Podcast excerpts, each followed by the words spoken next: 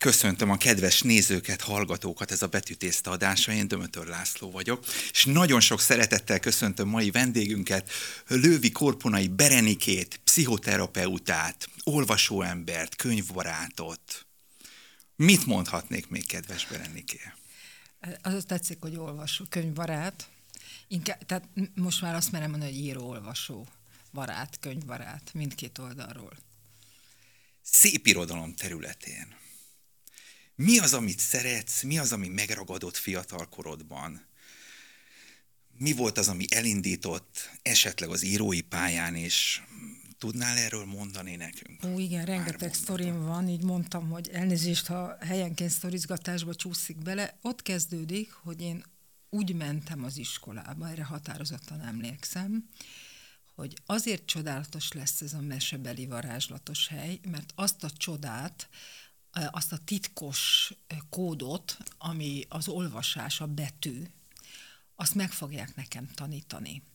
És hogy akkor én az egész mesevilágba, képzeletvilágába, könyvvilágába betekintést nyerek, ezért ehhez hozzá kell tenni, hogy láttam, hogy a szüleim olvasó emberek, és írtózatosan vágytam első pillanattól kezdve, hogy én is ebbe belenézek. Először ugye képeket olvastam, és meséltem a könyvből saját magamnak, de mikor megtudtam, hogy azok a rejtjeles kis hangya figurák, azok betűk, és szöveg van benne, meg mese, akkor hát ez elindított.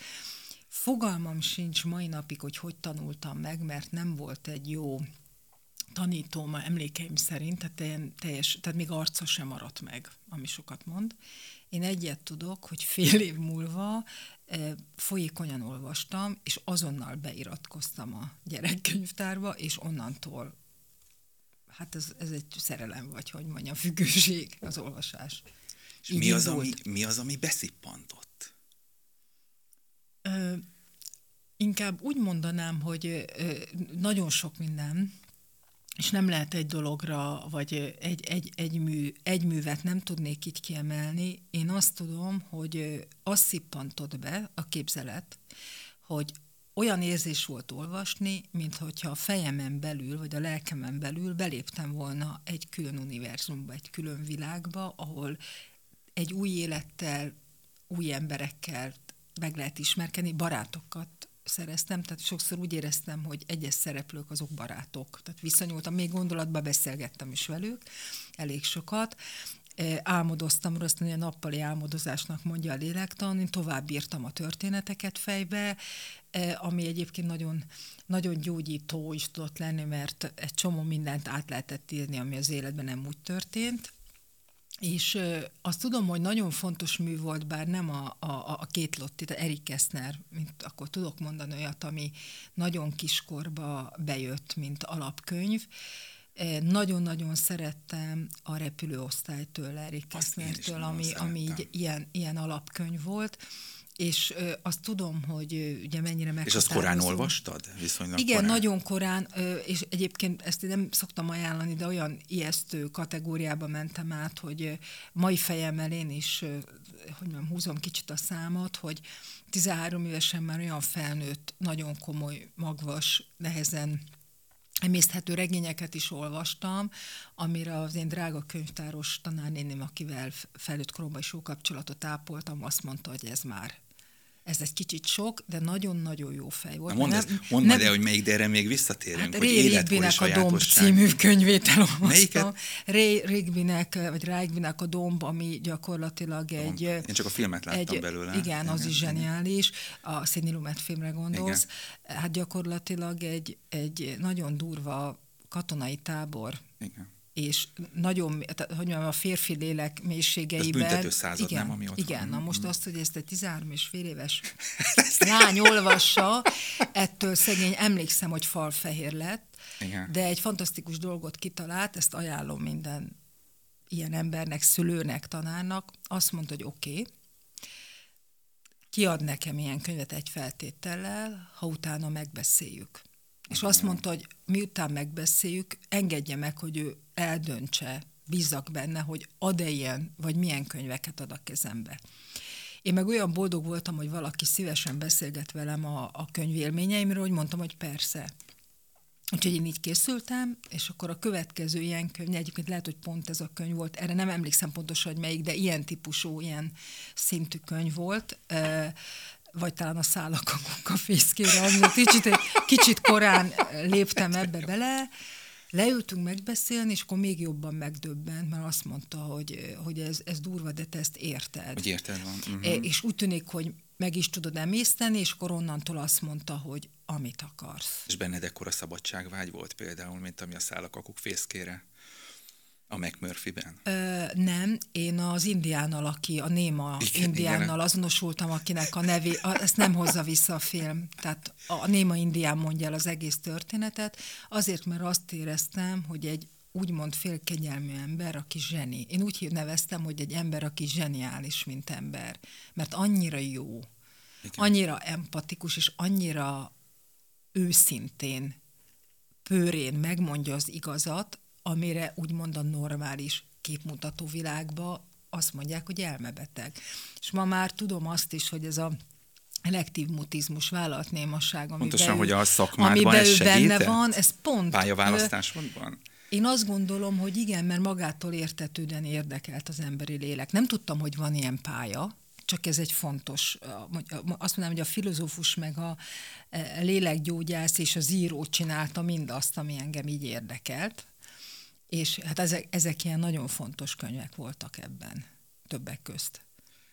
Szerintem számomra az egyik olyan mű, amelyiknél jobb a film, mint a könyv, az nekem a Szálak a kukafészkére. Tehát a Jack Nicholson egy olyan pluszt visz bele, az a féktelen szabadságvágy, ami szerintem a könyvben nincs benne. De viszont az indiánamban igazad van teljesen, hogy az egy nagyon-nagyon jó figura. Kösz, hogy megszabadul a végén. Igen, ez egy nagyon-nagyon nehéz kérdés, hogy melyik a jobb. Egyébként meggyőződésem, hogy a jó filmeket könyvből az elkötelezett olvasók tudják, akik egyébként pont azt csinálják meg, hogy annyira szeretnek olvasni, és tehát az egész képzeletvilágukban ők, ahogy Örkény azt mondja, hogy az olvasó is hozzáteszi a maga 100%-át, hogy akik ezt megcsinálják, rendezők, filmírók, azok meg tudnak ebből valami fantasztikusat jeleníteni. Tehát tud így működni, igen. És hát bevallom, hogy nem is tudom, talán az 1984 volt olyan, azt is túl fiatalon olvastam. Igen, az Orwell könyvet zseniális volt, és nagyon megrázó volt, tehát azért mondom, hogy túl korai, mert arra a következtetésre jutottam, hogy ha ilyen világba kellene élni, én nem akarnék élni. Ki szeretnék szállni az egészből, és ez egy megrázó fiatalon egy ilyenre rájön, hogy van. Igen, és azt hiszem, hogy annak a filmes feldolgozásánál úgy éreztem, hogy abszolút áthozták az összes nyomasztót. A film elem, a vizuális elemek tudtak olyat, amit én nyilván még nem tudtam olyan szinten beleképzelni, hála Istennek, mert nem volt olyan élményem, tehát az ember azért csak használja azért a képzeletébe a saját meglévő élményeit. Pontosan. Ezért jó bizonyos fontos könyveket újra olvasni, mert ahogy az ember megy előre az életbe, sokkal több réteget bele tud érteni, tud belőle érteni, mint igen, amit majd korábban. Igen, esetleg a Virágot Árzsán Annának. Igen. Az már nekem egy kicsit így erős volt ilyen szempontból. Mert aki pszichoterapeuta, annak kötelező volt. Igen, egyébként volt ilyen, ha már ugye a lélektani és az irodalom kapcsolata, az nekem egy barátságot is hozott. Van egy nagyon fontos élmény, mondtam, hogy sok sztorim van, ami nagyon hálás vagyok az én mestereimnek. Én ismertem a művet, a többiek nem, és úgy éreztem, le is hárítják rögtön, mert volt egy olyan záró alkalmat tartottak, ahol úgy gondolták, hogy ledobják a napalmot, vagy nem is tudom mit így lelkileg, és bizony Kafkának a Perjéből a Törvény kapujában című parafrázis kis részt azt elolvasták. Én előre borzongtam, én ismertem, és nagyon szerettem Kafkát, és én úgy éreztem, hogy én tudom, hogy én ezzel a problematikával küzdök, ismerem, de ismerve a csoporttársaimat úgy éreztem akkor, hogy ez egy szűrő lesz számomra, hogy kivel van még dolgom így emberileg, és megtörtént, mert volt egy olyan csoporttársnőm, aki csak nézett magál, és egyszer csak elkezdett folyni a könnye a rezzenéstelen arcán. Én 10 év múlva megmondtam neki, hogy ott volt az a pont, amikor nagyon megszerettem őt, és egy nagyon jó pillanat volt, mikor mondta, hogy te erre emlékszel, vagy ezt te észrevetted, mert akkor én azt tudtam, hogy ez az ember megértette, befogadta, megemésztette, és az nekem egy nagyon erős visszajelzés volt, hogy reagál erre a műre valaki. Azóta is úgy érzem, hogy ezzel így tudunk impulzusokat adni egymásnak, hogy kit mi érint meg. Hogy van egy orosz pszichológus, aki könyveket ad a páciensei kezébe, vagy valami ilyesmi. Te ezt támogatod, tudod egy valamennyi? A biblioterápiás, én használom. De én az oktatásban is mindig használtam, mert nagyon sokat segített, hogy nem ilyen tagúzaton dolgoztam, súlyosan hátrányos helyzetű problémás magatartás beilleszkedés zavaros gyerekekkel, és rendszeresen csináltam úgy, hogy névre szólóan verseket, novellákat, filmeket így adtam, úgymond munkafeladatként, de mivel ez ilyen névre szóló volt és személyre szóló, ezért egy idő után nagyon nyitottak voltak rá, és a legjobb az volt benne, hogy nagyon motiváltakká váltak, hogy utána meg is beszéltük, hogy vajon legtöbbször rá is jöttek, hogy miért nekik adtam azt a művet, mit akartam azzal mondani. Ez az. És ha valaki nyitott lélekkel sokat olvas, változás az ember lelkének. Mi erről a véleményed? Én azt gondolom, hogy egy rendkívül jó módszere és eszköze a lélekművelésnek az olvasás. Mert gyakorlatilag a gyógyító mese fogalma van ilyen a szakmában. A történeteken keresztül földolgozunk élményeket, önreflexiót tanulunk, megoldunk problémát, empátiát tanulunk, megoldásokra jövünk rá, nagyon mély morális, és főleg a fejlődés történetekben nagyon fontos következtetéseket szűrünk le. Elnézést, hogy így mondom, de mindenképp kijelentéseket vehetünk, azért abban is gondoljunk bele, hogy a gyógyító mese, ez se független a Bibliától, a példabeszédek meggyőződésem, hogy azok gyógyító terápiás életre szóló tanítómesék. Mindig lehet újabb és újabb réteget venni belőle, tehát nyilván olyan szinten, amire egy ember által írt könyv sem képes. És ezért én azt gondolom, hogy hihetetlenül sokat ad hozzá. Egyébként a gyereklélektanban nagyon régóta mi csináltunk is ilyet programot, például a Várva Várt Alapítvánnyal, hogy a meseolvasást, mesélést, tehát a szülők körébe a mesélést propagáltuk. Erre lehet szakirodalmat is találni, hogy az érzelmi intelligenciát, igazából a jellemet, a személyiséget mennyire fejleszti a mese, a történet, az olvasás. Ezt annyira így mondják, hogy egyébként analfabéta kultúrákban is vannak mesélők. Igen. Például, ha valakit érdekel, Vargas Józsának a Beszélő című kisregény, ez fantasztikusan erről szól, hogy a beszélő, mint hivatás, az egész nép egy törzsnek az integritását, az identitását, igen, a folytonosságát. Erről olvasd, afrikai törzseknél van ez, nem? Tehát ott például ez egy dél-amerikai, kimondottan, azt hiszem, amazoniai, nem vagyok ebben biztos, tehát, hogy ilyen típusú kis törzsről szól, dél-amerikai, az biztos, de abszolút működik szerintem ez. Kultúrantropológiába érdemes utána nézni, hogy megvannak. Igen, ezek is azt szokták mondani, hogy a történetmesélés annyira gyógyít, annyira tanít, annyira alapvető igény, hogy hát most nézzük meg modernkorban a mozikultúra miért tud milliárdokat megmozgatni anyagilag, emberileg, mert erre szüksége van az embereknek a történetekre. Emberi történeteket mesél. Abszolút, igen. Csak én úgy gondolom, hogy talán maga a könyv, meg a mesélés, főleg, hogyha olyan valakivel, mondjuk gyerekkorban, aki fontos személyes kapcsolat, az gyakorlatilag nem pótolható semmi mással. És ha már itt Kelet-Európánál tartunk, kelet-európai írók, kedvenceid, van esetleg, vagy menjünk az oroszok felé? Én nagyon szeretem Rabált. az öreg Bohumil, aki nagyon megosztó volt, én azt szeretem benne, hogy természetesen ebben nagyon mély bölcsesség van, de olyan gyermeki életörömmel és úgymond naív, szókimondó nyitottsággal beszélt magától értetődően a tabusított, titkolandó dolgokról, ahogy csak a gyerekek tudnak, vagy az ilyen Forrest Gump típusú figurák. Vagy a Svejk típusú. Igen, Svejk, hát igen, Csapek is, Svejk is. Én Svejk módszert mai napig használom, tehát azt gondolom, ez jó dolog.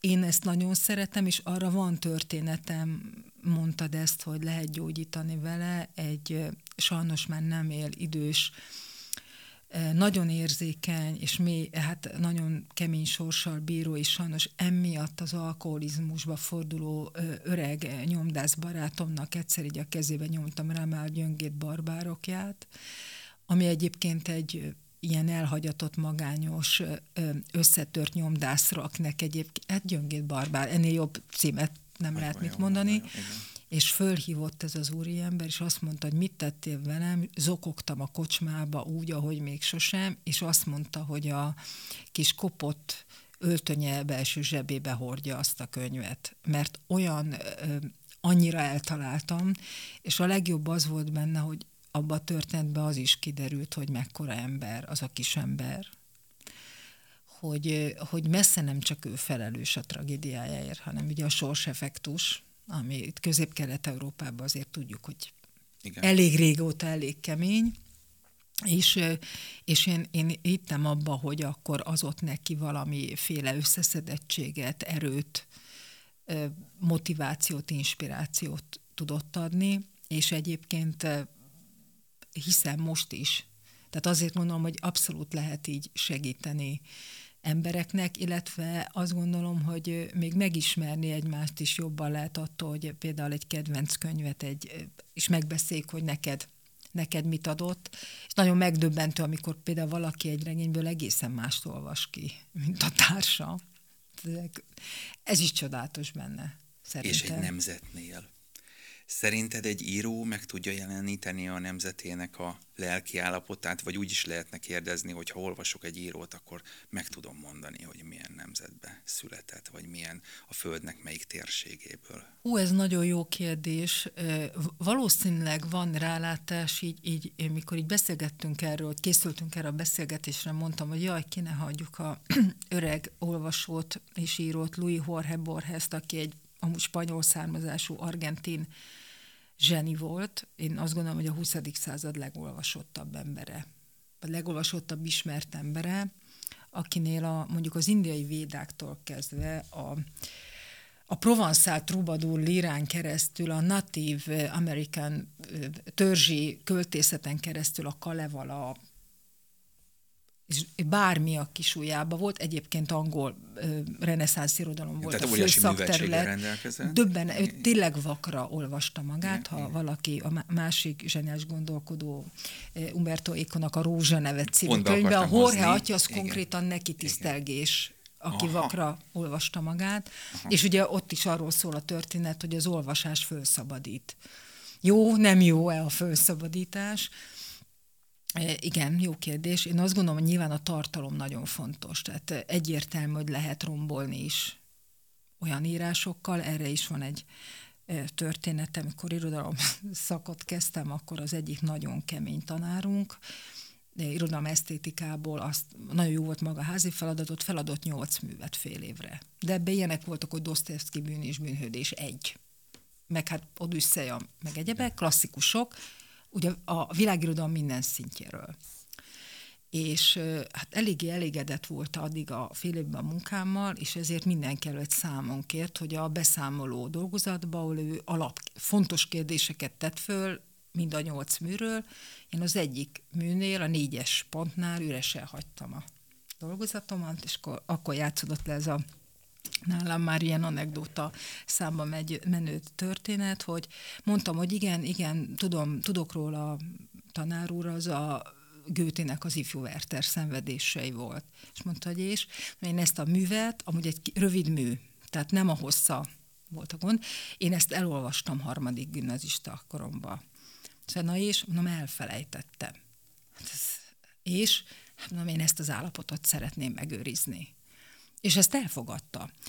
Ha egyébként valaki utána néz, öngyilkossági hullámot indított el ez a mű, és ő egyébként gyűlölte a szentimentalistákat, és ezt ilyen csak azért is megmutatom, ilyet én is tudok csinálni, de ez nem túl jó. És hát elég rossz hatása volt.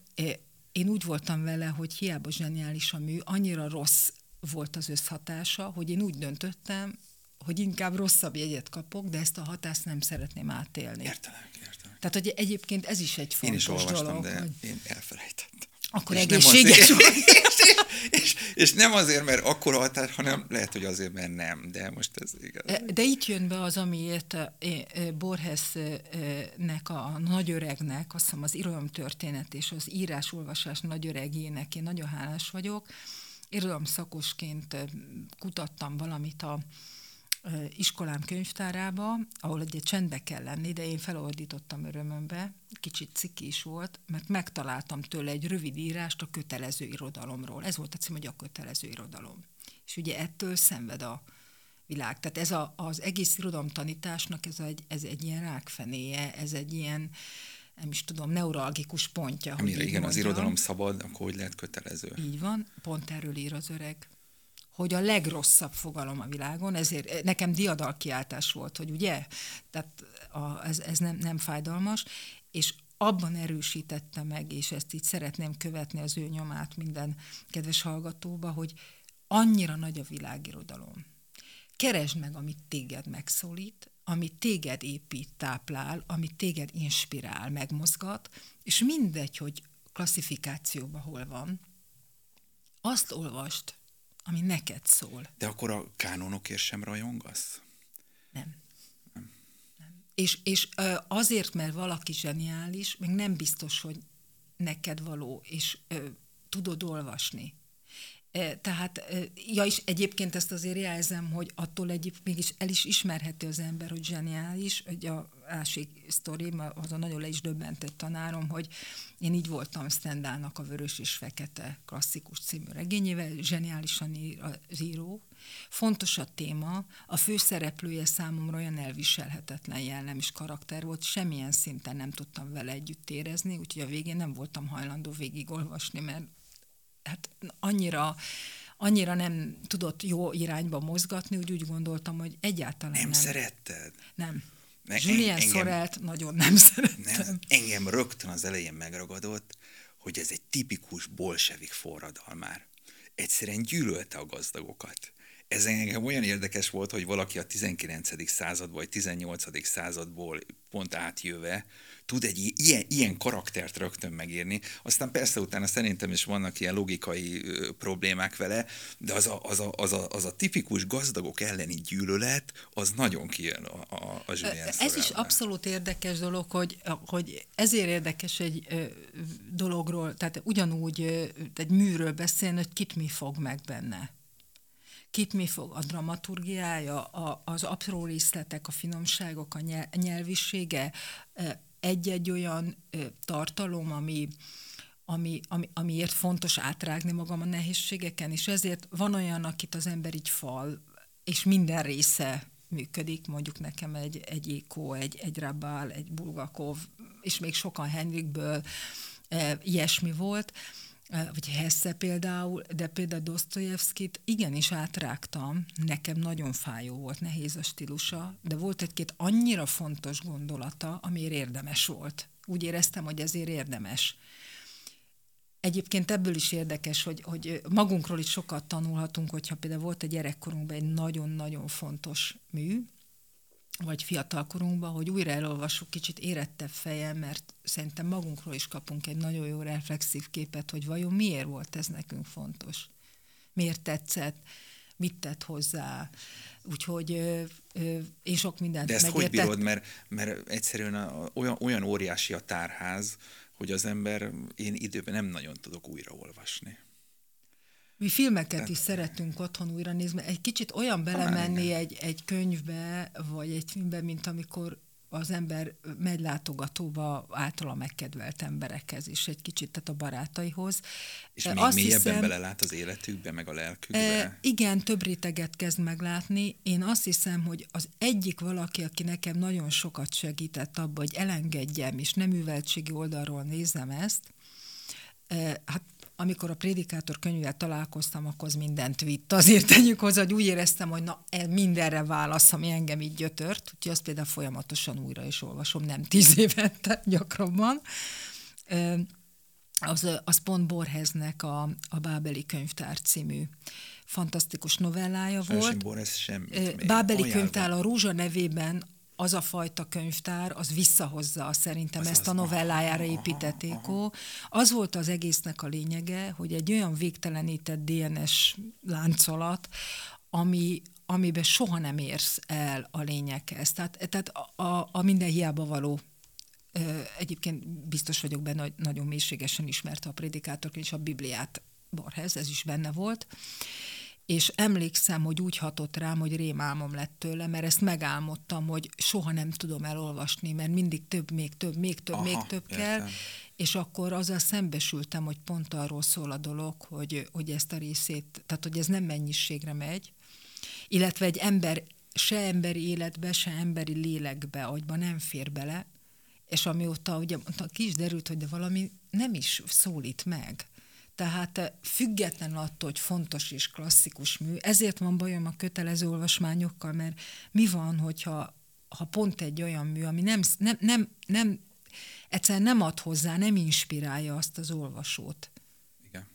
Akkor neki az az felesleges erőlködés. Ez nagyon érdekes, hogy szerinted vannak kikerülhető, tehát vannak olyan művek, amikről azt mondjuk, hogy kötelező, és szerinted mégis kikerülhetőek?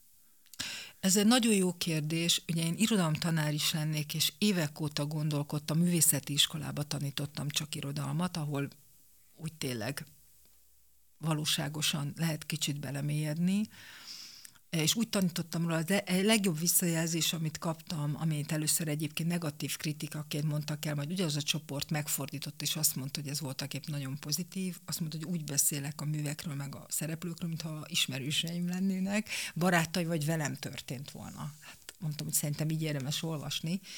De az a helyzet, hogy én irodalomesztétikai koncepciójú tantervet csinálnék, ami azt jelenti, hogy most irodalom történeti alapú van. Félelmetesen rossz tapasztalataim vannak, amikor Adi Hianász az Avaront kellett 13,5 éveseknek tanítani, ami konkrétan tele van halálszellemével. Nem, meg nem is, nem neki való. Vagy 15 évesnek kellett volna tanítani Odüsszeját, megint csak nem igazán, és amikor a 16 éves úgymond deviáns tagozatomnak kellett amúgy a 12 éves hatodikos Szondi két aprótja aranyballadát, ami amúgy zseniális, nagyon szeretem aranyballadáit, és akkor elmagyaráztam, hogy ez pont arról szól, hogy a haza nevében voltaképp két 16 évesnek meg kell halnia, mert ez a nyomás van rajta, akkor szorongásos tüneteket mutattak. A fiatalok megzavarodtak, és majdnem azon szétestek, hogy elvárható, vagy az az érték, hogy akkor most meg kell halni 16 évesen, és akkor én mondtam, hogy ezt nem. Ez egyszerűen nem ennek a korosztálynak való. Az irodalomesztétikai alapú oktatás, amit egyetlen egy NAT tervezetben láttam 20-valány év alatt, és sajnos nem lett belőle semmi, az kimondottan a műfajokat, stílusokat, és magát az irodalomesztétikát, az irodalomnak mire jó az irodalom, azt tanítja, korosztálynak megfelelő kiváló művekkel. Tehát én egyébként ezt csinálnám. És szerinted eltalálja? A felnőttek el tudják találni, hogy mondjuk egy 13 évesnek mi való? Azt csinálnám, amit drága csodálatos Janikovszky Évánk csinált, aki egyébként eltalálta. Tudom, mert gyerekként is olvastam, felnőttként más szinten, vagy egy Csukás István eltalálta, nagyon is. A Janikovszky Évának volt egy fantasztikus kontrollerje, a saját gyereke. Elolvastatta a gyerekével, és mondta azt, hogy jó, tehát konzultált vele, nagyon bölcsen, és működik. Gyerekként ugyanúgy nagyon megszólított, és felnőttként meg már rálát az ember egy szülői, meg hát abszolút látja, hogy ott van benne a fiatalságnak a gondolkodása, úgyhogy azt gondolom, hogy vannak. Egyébként azért is bánt ez a dolog, nekem, engem személyesen, hogy ez nehezen megy át, mert a magyar kortárs, mondjuk így 20. századi, 21. századi irodalomban fantasztikus gyerekművek vannak és írók. Tehát nekünk Lázár Ervinünk van, aki egyébként felnőtteknek írt mesét, de a gyerekek is értik gyerekszinten. Csukás Istvánunk van.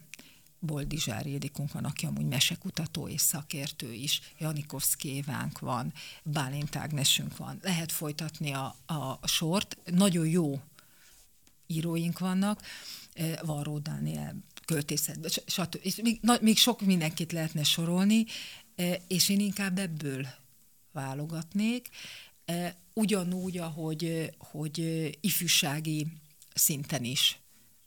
Tehát, és a másik része, hogy azt csinálnám, hogy nem kötelező, hanem legalább választási lehetőség, hogy ami jobban megszólít.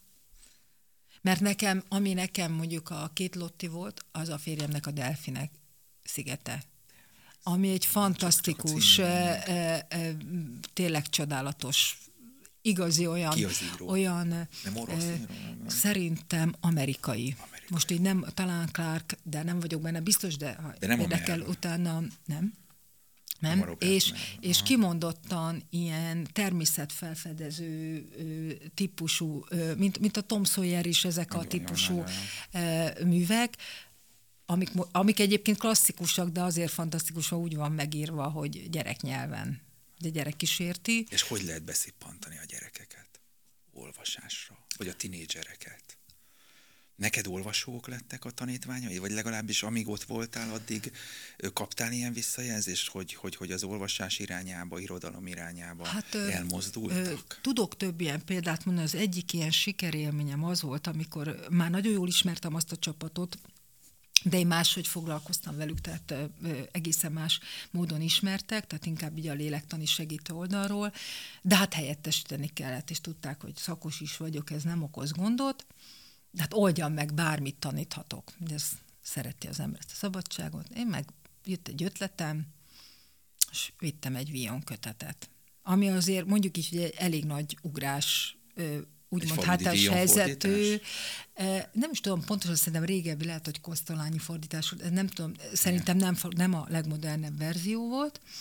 Lényeg az, hogy tudtam, hogy van egy ötletem, amivel el lehet indítani, és hát ha bejön, akkor bejön, ha nem, akkor váltunk, improvizálunk, de bejött. És az volt, hogy mondtam, hogy egy olyan fickóról szeretnék nektek mesélni, akitől származik az a klasszikus mondás, hogy az iskola nem kocsma, hogy mindig ott üljünk. És hát utána elmondtam a életének olyan részeit, ami ugye izgalmas, deviáns, vagány, ilyen mondjuk így, hogy kamaszok számára ilyen kalandos figurára utaló dolog is, ami egyébként igaz is. És akkor megjegyeztem, hogy egyébként ez a vagány fickó, ez az igazi vagabond, ez verseket ír. Na hát ez...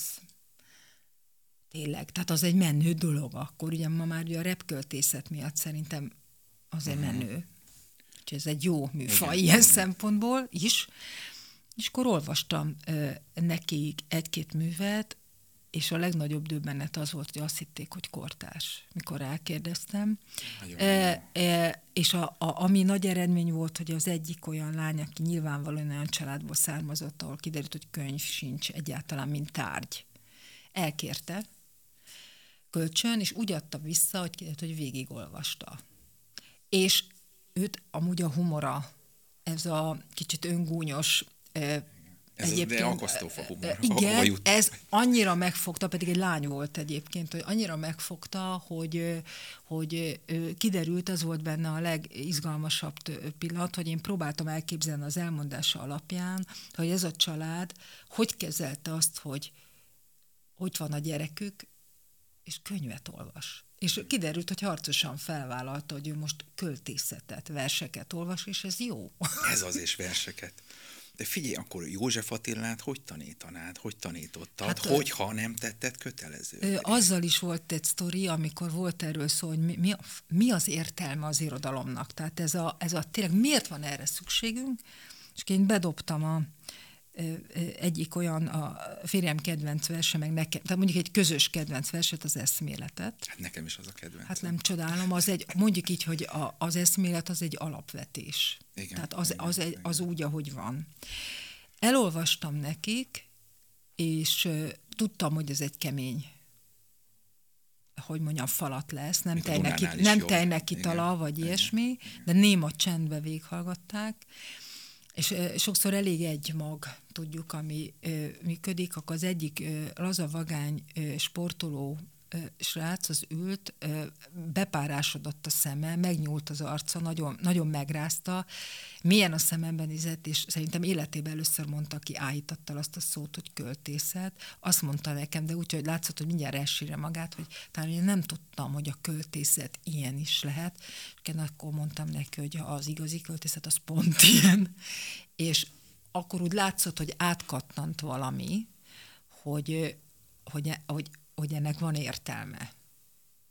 És hát az egyik dolog, amit talán mondtam neked, mikor így gondolkodtunk, hogy miről is beszéljünk ma, hogy amivel én igyekeztem megtanítani, és erre úgy vevők voltak a kamaszok is, hogy mi az irodalom értelme, az Örkénynek a Ballada a költészet hatalmáról című novellája, ami nagyon finom, groteszk, száraz, mégis olyan humor, amit így igazából nem is kell kibontani, mert pontosan értik, hogy milyen az, amikor a tárgy is életre kell, és szerelmes lesz, élet, és szabad lesz, tehát élet lesz benne. És onnantól kezdve mindezt úgy, hogy ez benne a csavar, hogy pedig egy fájdalmas, depresszív vers volt a költő részéről.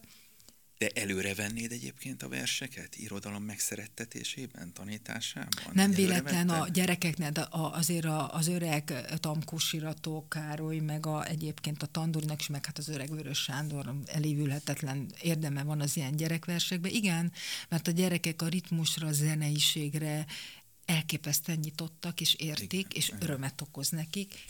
Mindenképpen előre venném ugyanúgy, és én őszintén szóval nem választanám el a zenétől. Nagyon jó ezt. Nem választanám el a zenétől.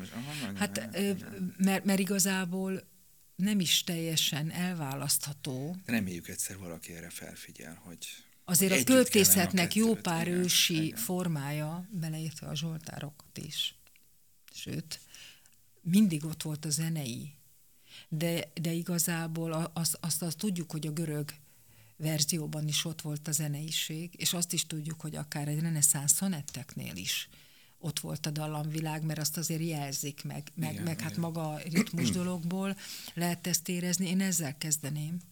És ez annyira működik, úgy kérdezted, hogy volt olyan tanítványom, akinek olyan mély szorongás alakult ki, 16 volt, hogy neki ez nem működik, hogy azt mondtam, hogy figyelj, és tényleg mindig arra jött ki, hogy de ennek mi értelme, mi a jó ebbe, és itt megakadt a tű a lemezen, hogy akkor sikerült az áttörés, tényleg visszamentünk a Vörös Sándor ilyen gyerek pici versekhez, hogy milyen érdekes érzelmet kelt benned az akár olyan... újra lehet építeni? Szerintem, egyszer csak elkezdte élvezni.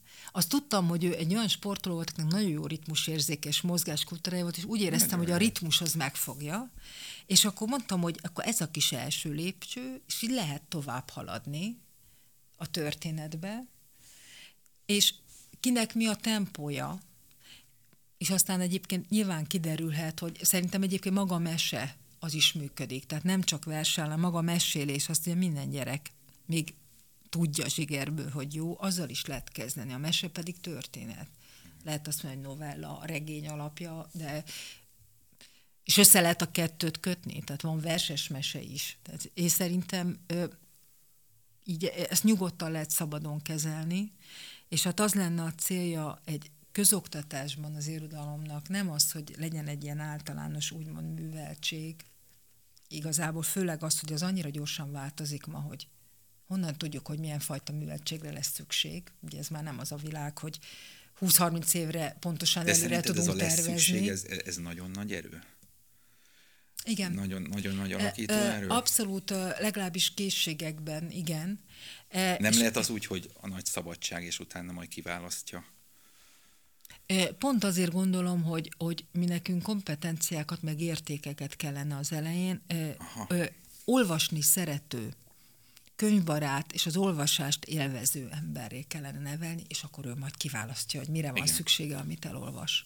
Örömből, szakmából, érdeklődésből, önfejlesztésből, majd ő választ.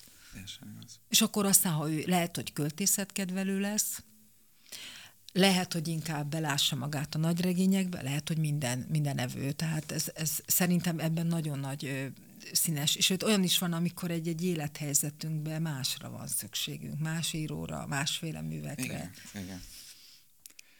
Hát nagyon-nagyon szépen köszönöm, hogy itt voltál, és még ha nem teher neked, akkor elvárunk majd máskor is. Örömmel. Úgyhogy nagyon-nagyon köszi ezeket a metódusokat, hogy elmondtad az irodalomtanításban, ez nagyon-nagyon jó volt. Hát, hogyha megiklet valakit. És a művek is. És kinyit egy jó könyvet. Nagyon szépen köszönöm, hogy itt voltál. Örömmel.